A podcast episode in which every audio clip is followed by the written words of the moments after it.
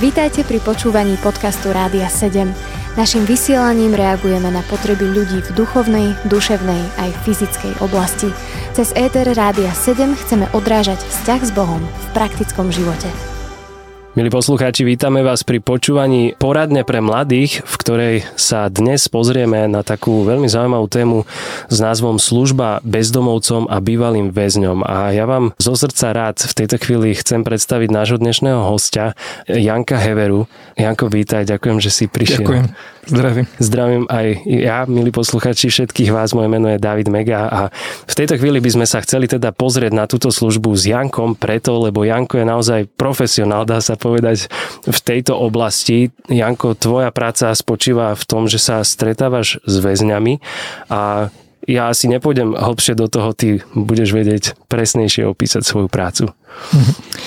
Tak ja som misijný pracovník misijnej organizácie Slovenské uh-huh. evangelizačné stredisko sa to volá, kde mám na starosti prácu s väzňami uh-huh. a moji kolegovia teda sa venujú ešte inej podobe tejto misie.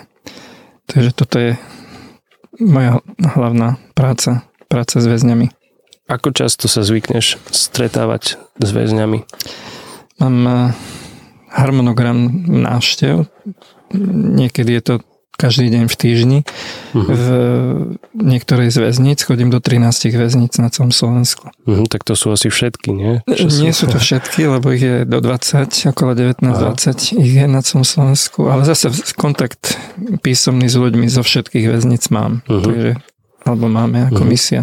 Ty máš možnosť sa rozprávať uh, konkrétne s každým väzňom? Áno.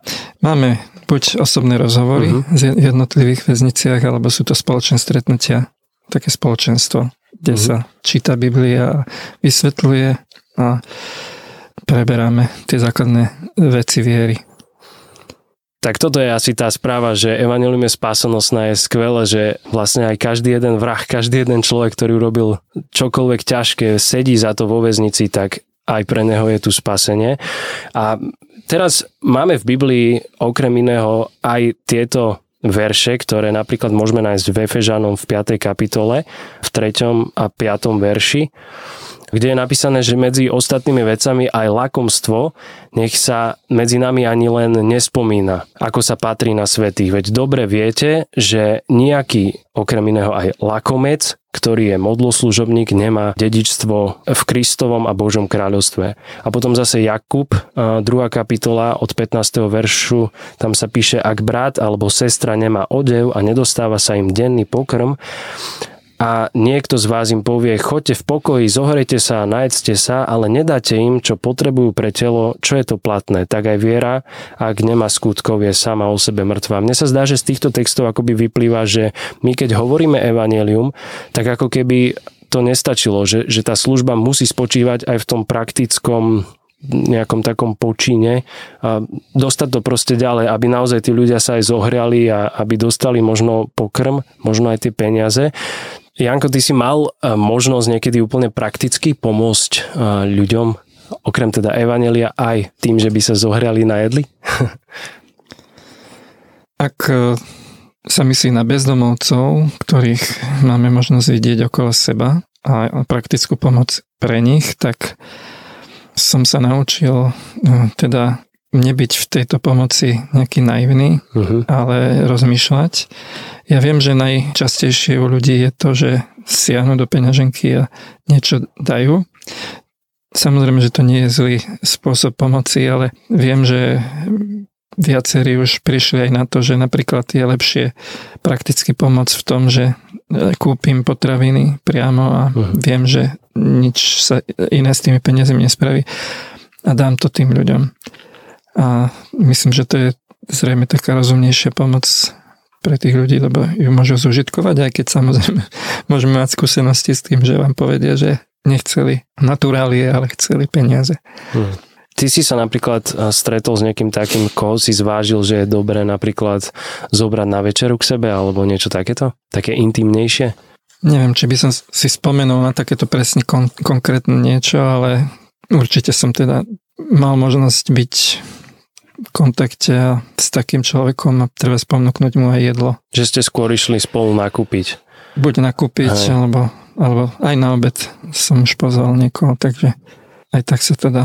Myslíš, že je dobrý nápad niekoho napríklad pozvať k sebe domov na prespatie alebo tak?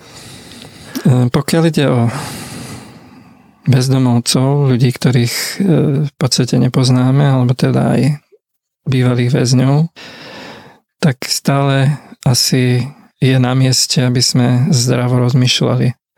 Lebo byť kresťanom neznamená byť nerozumným človekom, tak ako v mnohých iných oblastiach. Veci logicky zvažujeme, i tu musíme dať nabok naivitu. Sme tu v realite zložitého sveta poznačeného rôznou podobou hriechu hm. a je to riskantné. Nesmieme sa nechať oklamať dojmami, ideme človeku pomôcť, ale musíme múdro zvážiť ako. Ak nás ten človek ohúri peknými rečami, nesmieme sa dať zmiesť a hm. zmekčiť a potrebujeme hľadať iné možnosti.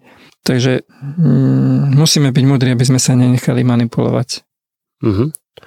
Janko, ja ťa asi v tejto chvíli preruším. Dáme si, milí poslucháči, pieseň, ale po nej určite budeme pokračovať a pozrieme sa možno aj do hĺbky, že ako by takáto služba mohla prebehnúť a že čomu sa vyhnúť na to, aby sme sa nedostali k nejakým nepríjemnostiam, keď slúžime medzi bezdomovcami alebo bývalými väzňami. Zostaňte s nami. Počúvate podcast Rádia 7. Služba bezdomovcom a bývalým väzňom. Toto je naša dnešná poradňa pre mladých, ktorú počúvate aj ďalej po pesničke. Mojím hostom je Janko a on okrem iného odpovedal aj napríklad na otázku, že či je dobrý nápad pozvať bezdomovca alebo bývalého väzňa k sebe domov a takýmto spôsobom ho ochrániť napríklad v zime pred nocou strávenou niekde na ulici. A Janko, ty si sa celkom vyjadril tak tvrdo proti tomu, že nie vždy je to dobrý nápad a často to môže znamenať skôr takú našu naivitu.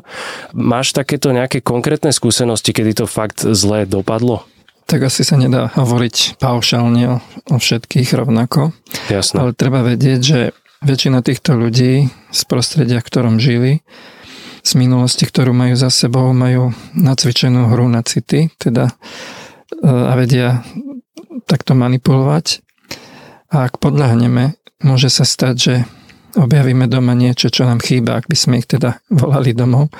Mm. Viem ako príklad o jednej dobrosrdečnej, láskavej kresťanskej rodine, ktorá sa, pri ktorej sa stalo toto práve, že myslela to naozaj dobre a úprimne.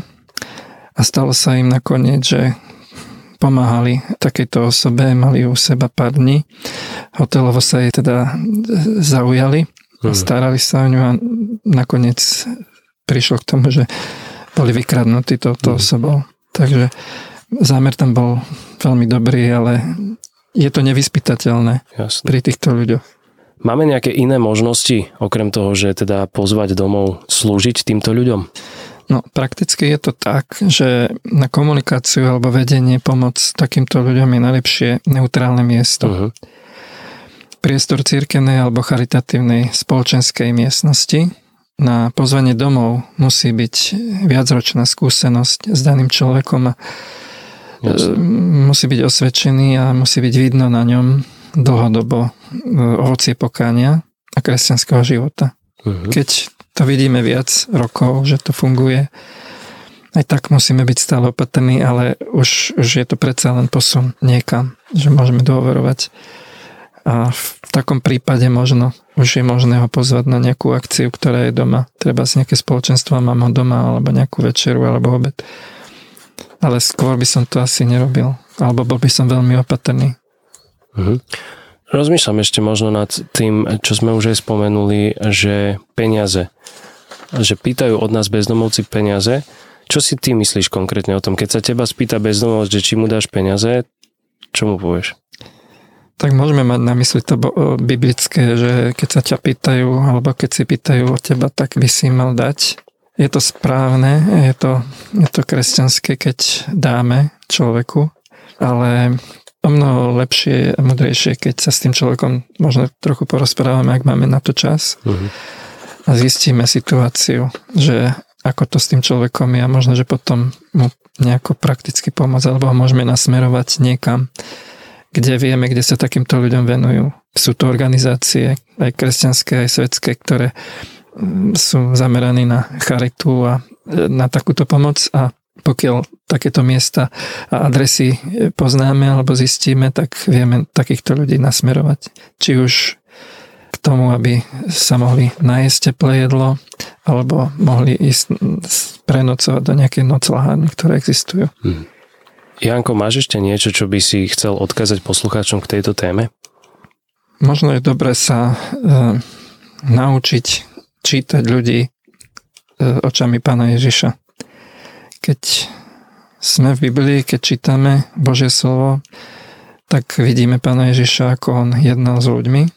Neodsudzoval ľudí, ale videl do nich v zmysle, že sa učíme vyznať sa v človeku. To je veľmi dobrá škola od pána Ježiša. Odkryť jeho problém a pomôcť mu s tým problémom. Asi sa nemôžeme porovnávať s pánom Ježišom, ale lebo je Boh, aj mu stačí pozrieť na človeka a vie.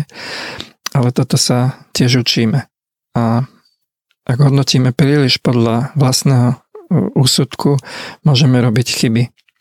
Takže potrebujeme ten pohľad Pána Ježiša a tedy je to najlepšia služba.